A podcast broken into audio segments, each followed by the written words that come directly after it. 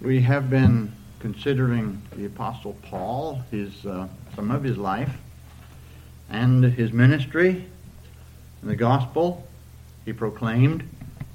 The Apostle Paul was, of course, chosen to be the special apostle to the Gentiles, and that we found to be a wondrous working of God. God not only gave him the knowledge of salvation, in Christ and the wondrousness of how that salvation comes, he also made known to him the new covenant form of the Israel of God, which would include the Gentiles in the one holy nation. And so, uh, though he was the apostle to the Gentiles, he never forgot his countrymen. His heart was for their salvation we find when we read his life, he would begin his ministry in the synagogues on his journeys. He desired to go back to Jerusalem, though his life was in danger for doing so, that he might proclaim the gospel to them. And we read in the 10th chapter of Romans, we began looking into this chapter last week, and we're going to look at one verse particularly, and that will be verse 4. But we begin our reading again at verse 1 of Romans chapter 10. Paul the Apostle writes, as God gave him to write by his Holy Spirit, his very word. Brethren, my heart's desire and prayer to God for Israel is that they might be saved. For I bear them record that they have a zeal of God, but not according to knowledge. For they, being ignorant of God's righteousness, and going about to establish their own righteousness, have not submitted themselves unto the righteousness of God. For, and that is in the vein of a because, here's the reason, for Christ is the end of the law for righteousness to everyone that believeth. Verse 4, few words. These few words supply one of the most significant theological assertions in all of the writings of the Apostle Paul. So what we look at is huge in meaning though few, in words.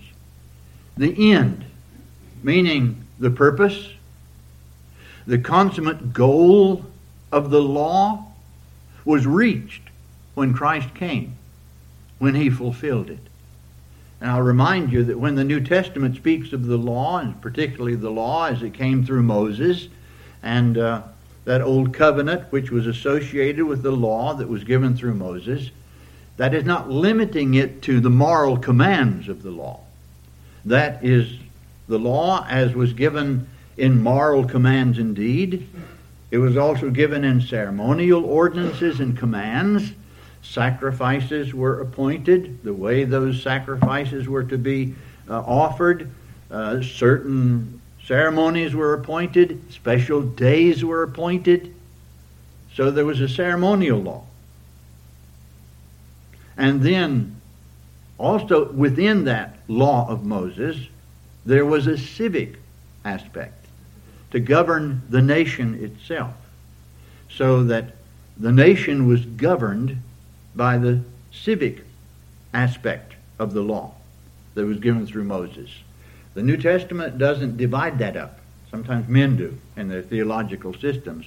But when the New Testament uses the word the law, it is comprehending what God gave through Moses of old. So, when we read here that Christ is the end of the law, does this mean that the law, as a covenant established through Moses, is ended? Well, this is not, of course, the only place where the apostle declares the end of the law's reign in the coming of the Lord Jesus Christ. In 2 Corinthians chapter 3, the apostle says that due to the blindness of the children of Israel of old, quote, they could not steadfastly look to the end of that which is abolished.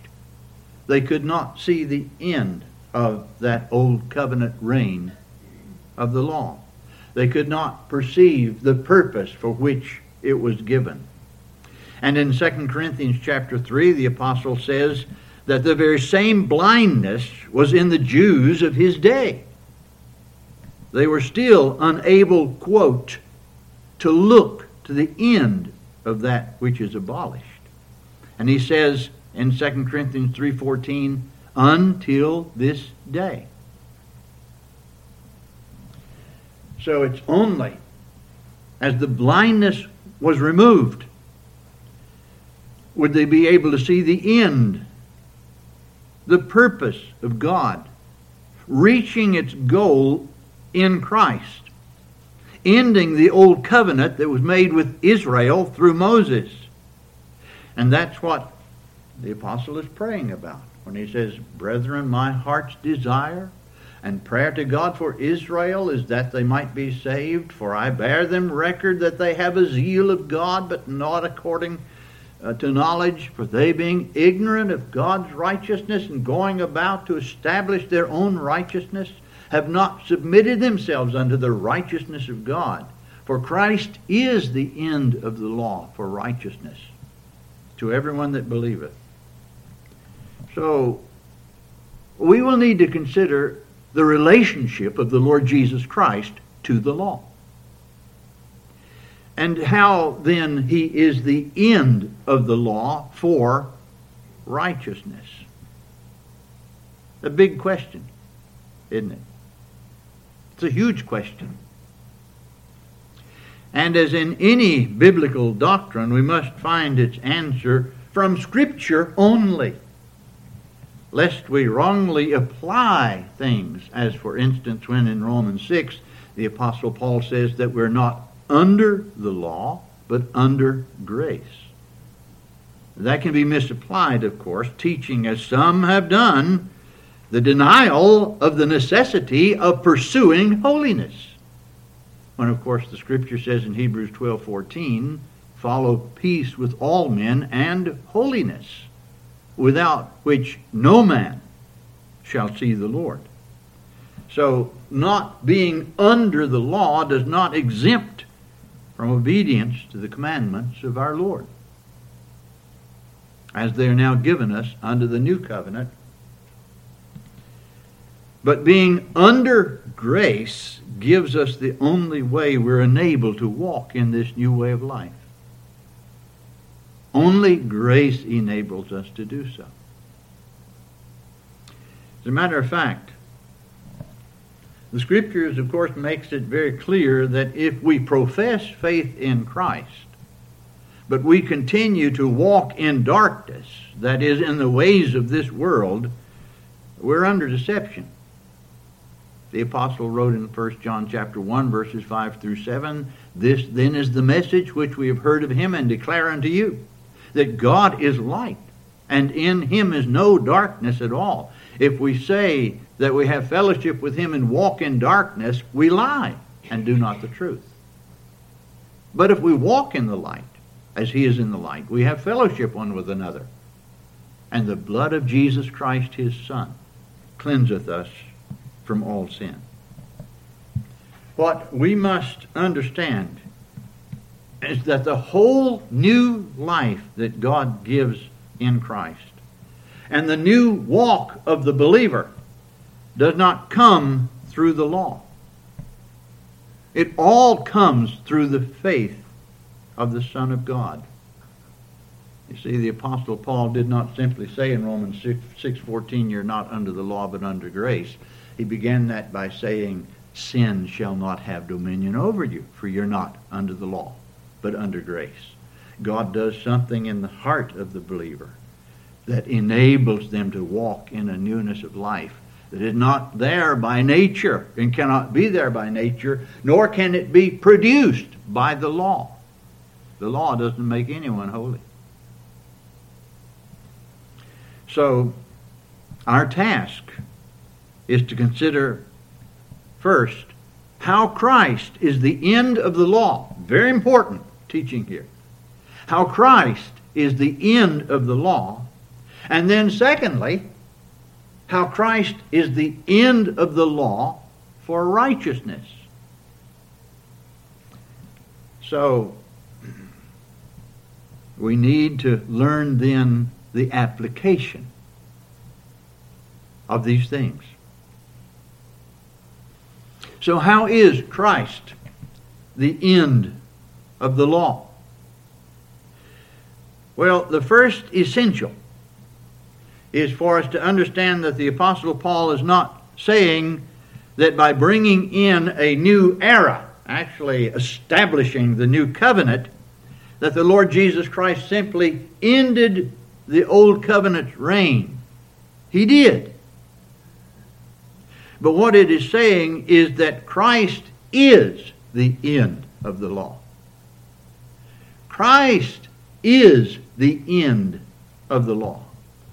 Well, there's a classic illustration, I think probably about as good as you could find, uh, of the meaning of the word end, translated here from the Greek telos. And the, probably the best illustration would be that of a race course. The word for end in Romans 10:4 signifies that there is a result that is brought about by something else. The finish line of a race is both the goal of the race, because the race was run in order to reach that finish line, right? Correct. And it's also the termination point, because when the finish line is reached, the race is no more. It's over then. It has been completed. Its goal has been reached. So Christ is both the end of the law, that is, he is the goal that was reached and anticipated and pointed toward, and he is the termination who brings its era, its reign, to a close. By the costly mistake of viewing the law as an end in itself, viewing the law and obedience to the law as a means of acquiring righteousness, the Jews missed God's righteousness. They tried to produce their own by the law. They missed God's righteousness. That is, they missed the righteousness that God provides in Christ only. Rejecting Him while attempting to make themselves righteous by the works of the law. They, being ignorant of God's righteousness and going about to establish their own righteousness, have not submitted themselves unto the righteousness of God. For Christ is the end of the law for righteousness to everyone that believeth. No one at any time was ever made righteous by the law. The law makes no one righteousness. Not even during the time of the administration of the law when it was in force under the old covenant.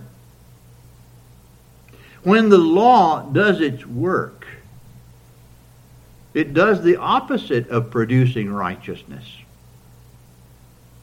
It cannot produce righteousness.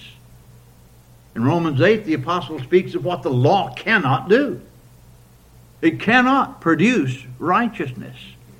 It is the means rather by which sin is made known and points to the promise of salvation in Christ alone. The apostle, of course, had already dealt with that, showing universal depravity, that all have sinned and come short of the glory of God, when in the third chapter he writes in verses 20 through 23 Therefore, by the deeds of the law, there shall no flesh be justified in his sight, for by the law is the knowledge of sin. But now the righteousness of God without the law is manifested, being witnessed by the law and the prophets, even the righteousness of God, which is by faith of Jesus Christ, unto all and upon all them that believe, for there is no difference. The Old Testament saints who were saved by God's grace, they weren't saved by the law. They were saved because they laid hold of the promise. God had given great promise, starting in the garden. God had given promise through Abraham. It's called a covenant. And uh, in the Old Testament, in, it's a covenant in the sense of promise. Mostly in the New Testament, it is referred to as the promise or the coming of Christ. Various things are taught, various prophecies and promises are given in the Old Testament. When we read of the saints who possess saving faith, as we would term it in Hebrews chapter 11, verse 13, we read, These all died in faith, not having received the promises, that is, Christ did not come, not having received the promises, but having seen them afar off. They believed. They trusted the word that God had given. The promise as it's often called in the New Testament. So when the Apostle Paul uh, corrects the Galatians, the Galatians were influenced by those we term Judaizers.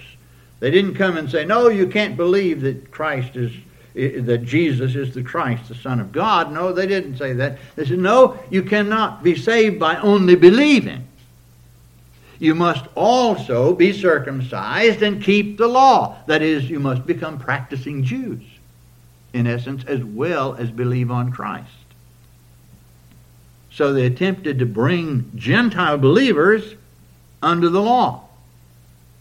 So that in Galatians, the purpose of the law is shown that it was never given to give righteousness and life it was given to bring to the only one who could. So if you just turn over to Galatians, we'll read a passage in Galatians chapter 3 and in verses 16 through 25. We read here in Galatians 3, beginning at verse 16. Now to Abraham and his seed were the promises made. He saith not, and to seeds as of many, but as of one, and to thy seed, which is Christ.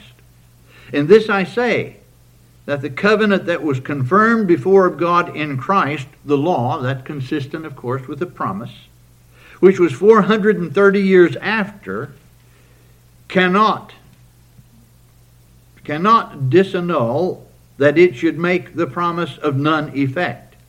For if the inheritance be of the law, it is no more promise. But God gave it to Abraham by promise. Wherefore then serveth the law? What was its purpose? It was added because of transgressions, till the seed should come to whom the promise was made. And it was ordained by angels in the hand of a mediator. Now, a mediator is not a mediator of one. Uh, a mediator doesn't mediate simply by for one. He's he's there for two parties, not one. But God is one. Is the law then against the promises of God? God forbid. For if there had been a law given which could have given life, verily righteousness should have been by the law. But the Scripture hath concluded all under sin, that the promise by faith of Jesus Christ might be given to them that believe. But before faith came, we were kept under the law. And here faith is in a certain way in which we would use it. It's speaking of the coming of Christ, the, the reality of his coming. Before faith came, we were kept under the law, shut up under the faith which should afterwards be revealed Wherefore the law was our schoolmaster to bring us unto Christ that we might be justified by faith.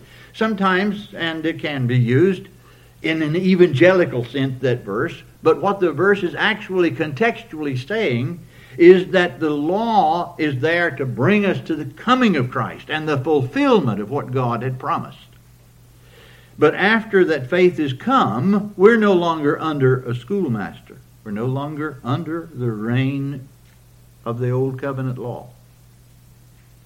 For you're all the children of God by faith in Christ Jesus. You see, the administration of the law ended in Christ. Why? Because he fulfilled it. And in him, the goal for which it was given was reached. So we have an important question. The important question how did Christ fulfill the law? How did he fulfill the law? Well, the first way that the Lord Jesus Christ fulfilled the law was by perfectly keeping it. Obeying every precept, whether moral, ceremonial, civic, every precept of the law, without the least deviation from its just and righteous demands. He performed every duty he refrained from every prohibition. Not only outwardly, not only did he do that outwardly, there are those who have an outward morality, but inwardly, in his heart, perfectly fulfilling the will of his Father. Perfectly fulfilling the will of God. Prophetically, in Psalm 40, the Lord Jesus says, I delight to do thy will, O my God. Yea, thy law is within my heart. So he could affirm that doing the will of the Father, and by the way, not simply above human desire, doing the will of his Father above human need now, you got what I said there. He did the will of the Father not simply above human desire, desire for something that would distract him from it, but he did it above human need. Because that was what truly satisfied him. You remember he said in John chapter 4?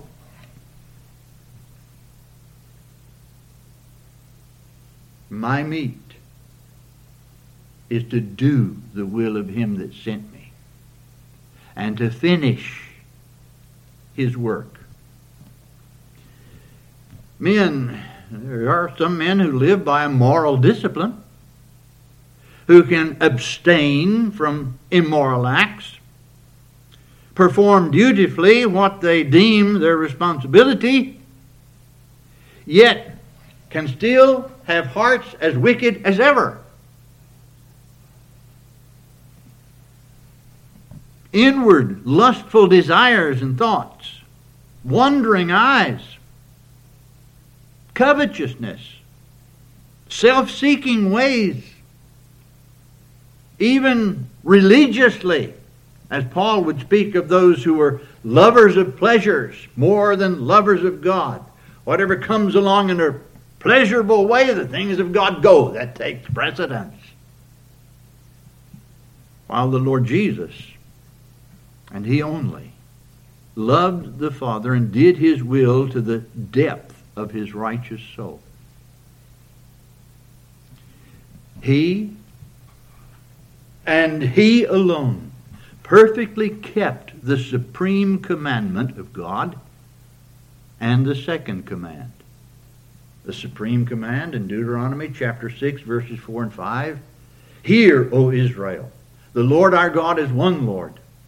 And thou shalt love the Lord thy God with all thine heart, and with all thy soul, and with all thy might. And in Leviticus chapter 19, verse 18, love thy neighbor as thyself. The Lord Jesus brought all commands, of course, you remember, up under those two commandments. The love in the heart of Christ for the Father that led him to not uh, only keep perfectly the law of God, but a special command that was given to him. Sometimes God gives special commands. You read that in the prophets. God would command them to do certain things. It'd be very difficult. They'd have to go to a people that wouldn't hear them, that were hard hearted, that would persecute and sometimes kill them. They weren't listening. They didn't want to listen. They didn't want what the prophets declared, but God would command them to go to them. So they had a special command.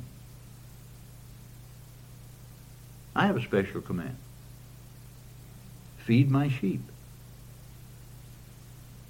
Feed my sheep. The greatest discouraging times in the ministry, the Lord reminds me in some way. That's the command He gives to me. But the Lord Jesus had a special command, the most solemn of all. A special command given him. And in this commandment, he would show his perfect love for the Father. Perfect, complete self denial. Who would become obedient unto death, even the death of the cross.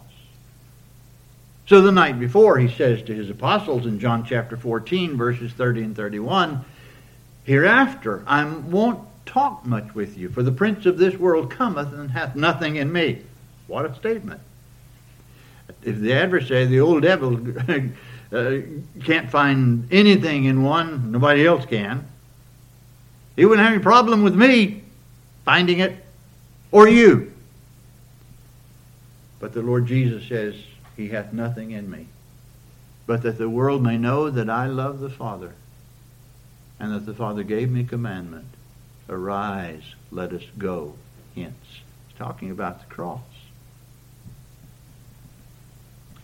His perfect love was matched by his perfect faith, a perfect trust in his Father. So much so that those who put him on the cross, as we read, as for instance in Matthew chapter 27, verse 43, those put him on the cross, those who put him there said he trusted in God. They were right. Absolutely right. And with all the hatred ungodly men poured and poured out against him, his challenge always remained the same to them and to the whole world, as it were.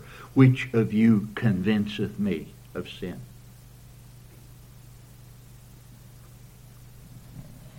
How foolish, depraved man. How foolish. How even religiously deceived those who think that by their own efforts, by their own works, by something they add, by their own morality, that they can produce a righteousness acceptable to God. That was the Jews' problem. They, being ignorant of God's righteousness and going about to establish their own righteousness, have not submitted themselves unto the righteousness of God. The heart the heart is deceived. And even the righteousness of those who are religious but lost is unrighteous. What a word in Isaiah 64 6. We are all as an unclean thing, and all our righteousnesses are as filthy rags, and we all do fade as a leaf, and our iniquities, like the wind, have taken us away. Well, where is there righteousness that God accepts? The righteousness God accepts was shown in one and one only. None other. From Adam to the end of the world. Only one. One who is given a unique title in Scripture. He is called Jesus Christ the righteous. He is referred to as the Holy One of Israel. No one enters heaven by their own righteousness except Him. For Him alone, the triumphant command is given in Psalm 24, verse 7 Lift up your heads, O ye gates, and be ye lift up, ye everlasting doors, and the King of glory shall come in. He, the only one worthy, perfectly righteous, entering heaven by his own righteousness. No one else. No one else. Not a single sinner, not a one, enters heaven apart from him. And apart from possessing his righteousness. And that righteousness cannot come by attempting to work it. It's impossible. But by faith only. Trusting him. Looking to him alone. Christ is the end of the law for righteousness to every one that believeth. He alone can say, I am the way, the truth, and the life. No man cometh unto the Father but by me. There is no other way. The Lord Jesus Christ completely fulfilled the law in keeping all of its precepts. I told you, you got in my porridge this morning. The second way, the second way the Lord Jesus fulfilled the law, for which he is its end, its goal, that to whom it pointed and in whom it would be completed, is by fulfilling all of its sacrificial types, its foreshadowments, its pictures of sacrifice from the Old Covenant. From of old, it was very clearly made known that since the law of God was broken, its very purpose to expose the sin that has separated from God, there is nothing more horrendous under heaven than sin against God. And the only one who'll ever get saved, if you want to use that terminology, is the one who comes to know they are a sinner. And it's horrendous what sin has done.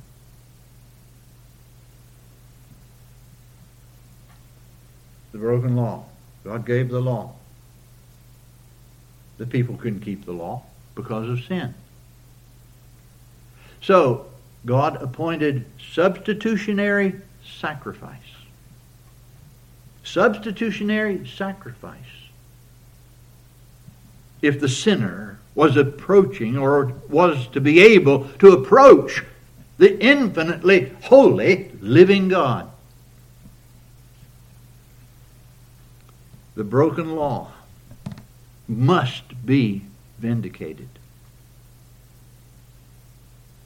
That broken law must be vindicated, or else the sinner must die, must perish.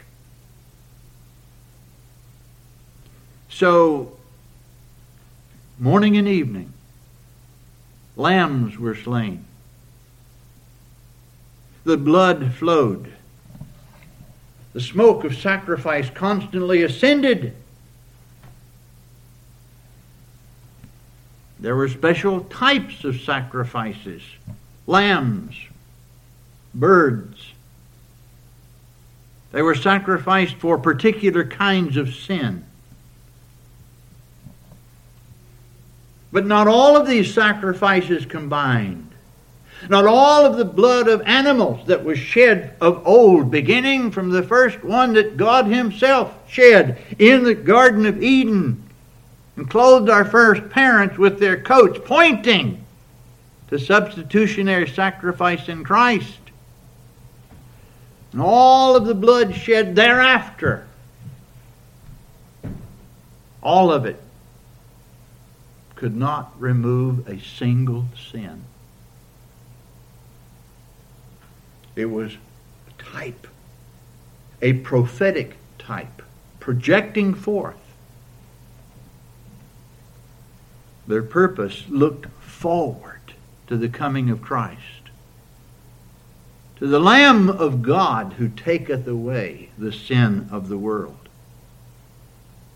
It was not, quote, the blood of bulls and of goats, but by his own blood he entered once into the holy place, having obtained eternal redemption for us. Never will he ever again have to offer any sacrifice. The one sacrifice of Christ on the cross has eternal efficacy. Even when the believer comes to realize, oh, we still fight against sin, it's still in me, and we still sometimes have memory of things that torment us, those who have been brought under a true conviction for sin. The blood of Jesus Christ cleanseth us. That means it does now, it will continue to do so for, forever. The blood of Jesus Christ, his Son, cleanseth us from all sin. Christ was the perfect Lamb, without spot, without blemish. He alone could stand before the judgment bar of God and bear the sins of others. Satisfying not only the perfect righteousness demanded by the law, but offering the one sacrifice alone that perfectly satisfied the justice of God against sinners. And when that sinner is brought to know Him, it's a wondrous thing justice can have no more to condemn them with. Isaiah wrote, Surely he hath borne our griefs and carried our sorrows. Yet we did esteem him stricken, smitten of God, and afflicted. But he was wounded for our transgressions. He was bruised for our iniquities. The chastisement of our peace was upon him, and with his stripes we are healed. All we like sheep have gone astray. We have turned everyone to his own way. And the Lord had laid on him the iniquity of us all. At the cross, at the cross, for all who, knowing they are sinners, realizing they have no righteousness whatsoever of their own, who look to him and who look only to Him, who trust Him and trust Him only. A great exchange takes place. Your sins He takes unto Himself. His righteousness is put to your account. Isn't that a wondrous thing?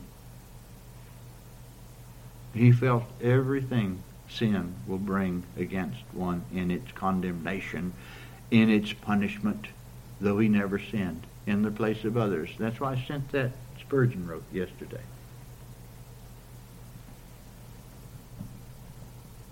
He suffered everything. The suffering was not mitigated in the least on the cross. He suffered the full brunt of the wrath of God and his justice against sin for others. Those who are called, those who believe, those who come to know him have a great exchange. He took their sins. They are given his righteousness. How utterly blind, foolish those who think they have a righteousness by the law or by any other thing they add that God would accept. Who is so brashly bold as to think they have a righteousness equal to that of the Holy Son of God? Yea. Yea. The saint, if he or she had a righteousness of their own that could get them into heaven, they don't. If they did, they would throw it away and take Christ's righteousness instead. The apostle says, What things were gained to me, those I counted loss for Christ. Yea, doubtless, and I count all things but loss. For the excellency of the knowledge of Christ Jesus my Lord, for whom I've suffered the loss of all things, and do count them but dung, that I may win Christ and be found in him not having mine own righteousness, which is of the law, but that which is through the faith of Christ. The righteousness which is of God by faith. The Lord Jesus perfectly kept all the precepts of the law and all of its aspects. The Lord Jesus Christ fulfilled all the types of the law the sacrificial types. The third way. The third way. The Lord Jesus is the end of the law, is by terminating, bringing to an end its reign and administration. For into his hands all things are given. Unto him all authority and power belongs. All of it. He didn't say most of it, some of it. He said all power is given unto me in heaven and in earth. All things are brought up under his supreme rule alone. When Christ came, when he bore the cross for sinners, he didn't come to destroy the law. He didn't come to destroy the prophets. He came to fulfill them. He fulfilled every precept of the law. He fulfilled all the sacrificial types and shadows of the law. And he fulfilled every prophet's messianic prediction. And can say, Think not that I am come to destroy the law or the prophets. I am not come to destroy, but to fulfill. He was their consummate goal. At the same time, he brought the era of which the law was center to its end and established his own supreme rule alone to govern the only true Israel of God that would be called from Jew and Gentile, made into one holy nation. This was the Father's voice from the Mount of Transfiguration. Nothing is incidental in Scripture. When the Lord Jesus Christ took those three apostles to the Mount of Transfiguration, something incredible happened. Moses and Elijah appeared. Moses and Elijah there with them on the Mount of Transfiguration. You remember Peter wanted to make a tabernacle, said, Lord, not just for you, Moses and Elijah, let's make three tabernacles. And what happened when he did? A voice comes from heaven. What does that voice have to say? This is my beloved Son, in whom I am well pleased. Hear ye him. God now speaks in Christ. Moses represented what? The law. Elijah represented who? The prophets.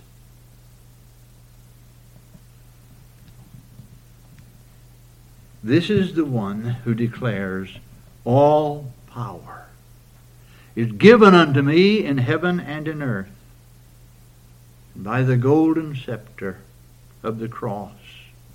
He has forever taken the reins of eternal sovereign rule as in Hebrews 1 8, drawn from Psalm 45. Under the Son, he saith, Thy throne, O God, is forever and ever. A scepter of righteousness is the scepter of thy kingdom. We do not look to Moses, we look to Christ. We look to him and him only. He is Lord. He is Lord over all. He is sovereign Lord over all. He has all power in his hands. We submit to him only.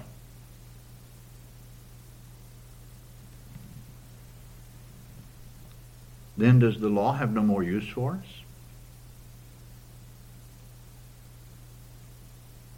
Are we not to obey its moral commands?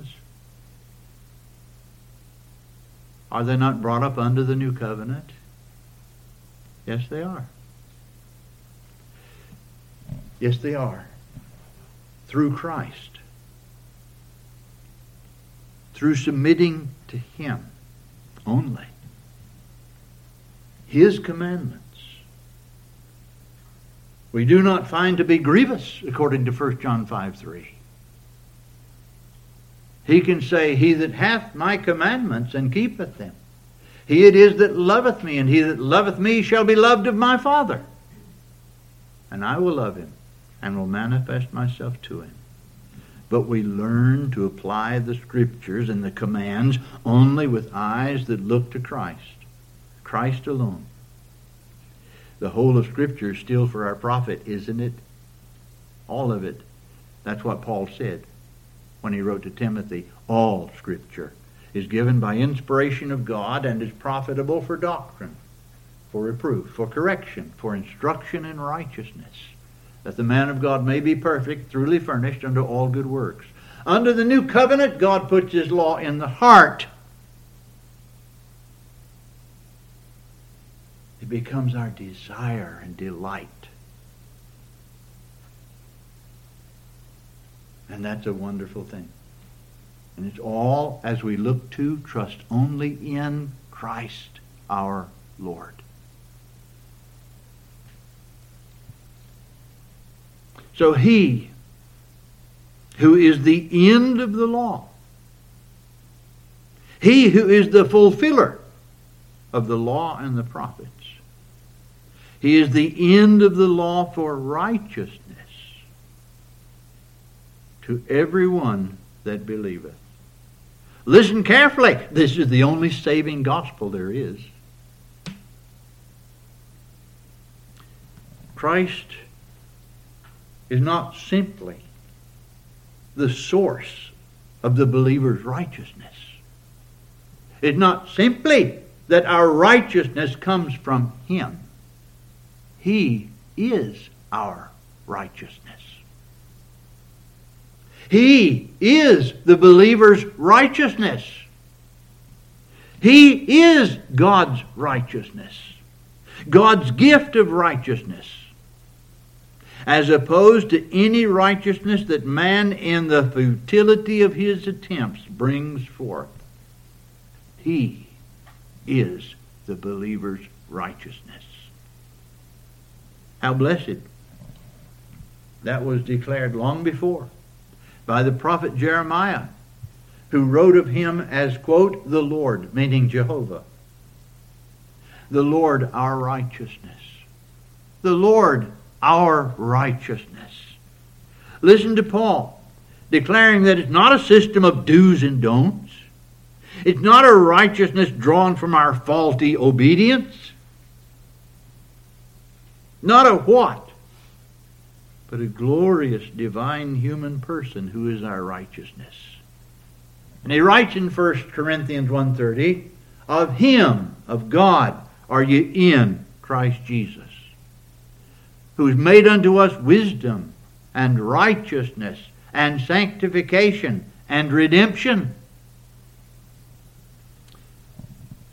Even more incredible. All who are in union with Christ, all who are truly in Him, all who are united to Him and by faith, become the righteousness of God. I don't know if anybody can fully expound that. The believer becomes the righteousness of God. He hath made him to be sin for us who knew no sin. Now that's wonderful enough. That's glorious enough. He hath made him to be sin for us who knew no sin, that we might be made what? The righteousness of God in him. As he is, so are we in this world. It was God's eternal purpose. His grace, grace alone, nothing else. Not what we do, what He has done, accomplished, finished. In Him alone, God accepts us. Only in Him. The apostle writes to the Ephesians in Ephesians 1, verses 3 through 6. Take a look at it. Ephesians chapter 1, verses 3 through 6.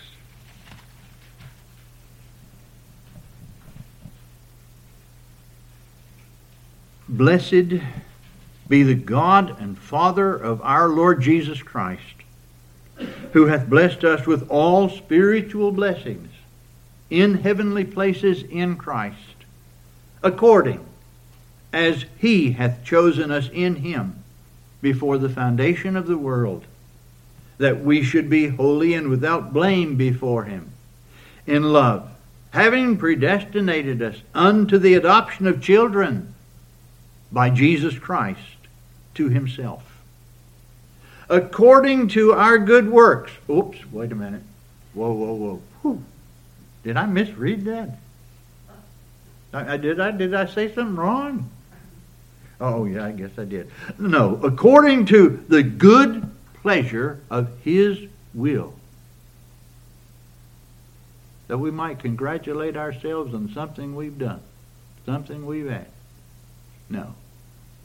To the praise of the glory of his grace, wherein he, not us. He hath made us accepted in the beloved. Not only are we who are in union with Christ accepted in Him, you know what astounded me? I've told you before when I was a young preacher. Yeah, I know that was a long time ago. But you know what? What astounded me reading, studying through the Gospel of John, I've told you this before. It still astounds me. I bring it up again. In John chapter 17, in the great high priestly prayer of the Lord Jesus Christ. O righteous Father, the world hath not known thee, but I have known thee, and these have known that thou hast sent me. And I have declared, declared unto them thy name that the love wherewith thou hast loved me may, may be in them, and I in them. That's astounding.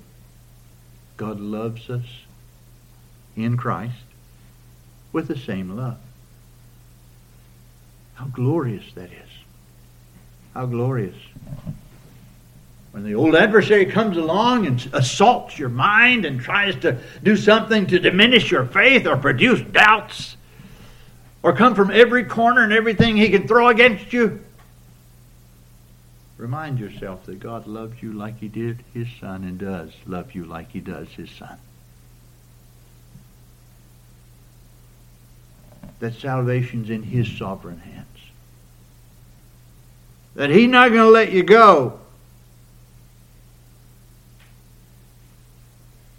Cry out with Wesley, Thou, O Christ, art all I want. More than all in thee I find. Christ is the righteousness of all who believe. All who afflicted by sin in truth. All who despair of any ability whatsoever to produce a righteousness God accepts. Who look to come to trust only in Christ. For Christ is the end of the law for righteousness to everyone that believeth. What a wondrous thing when we truly hear the gospel of the Son of God, of the grace of God, and realize that Christ becomes ours. He, as our righteousness, is ours, not by our doing, by believing.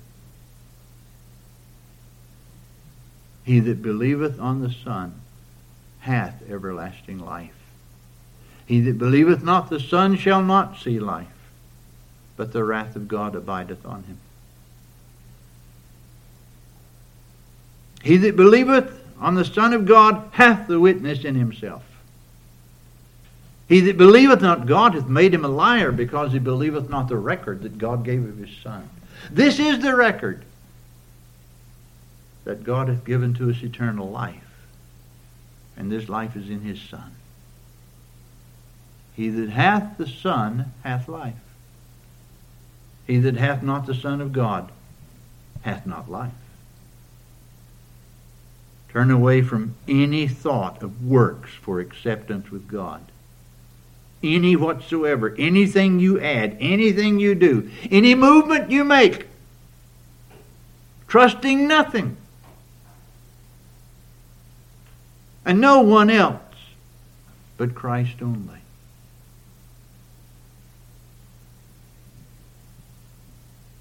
Because salvation is for everyone that believeth.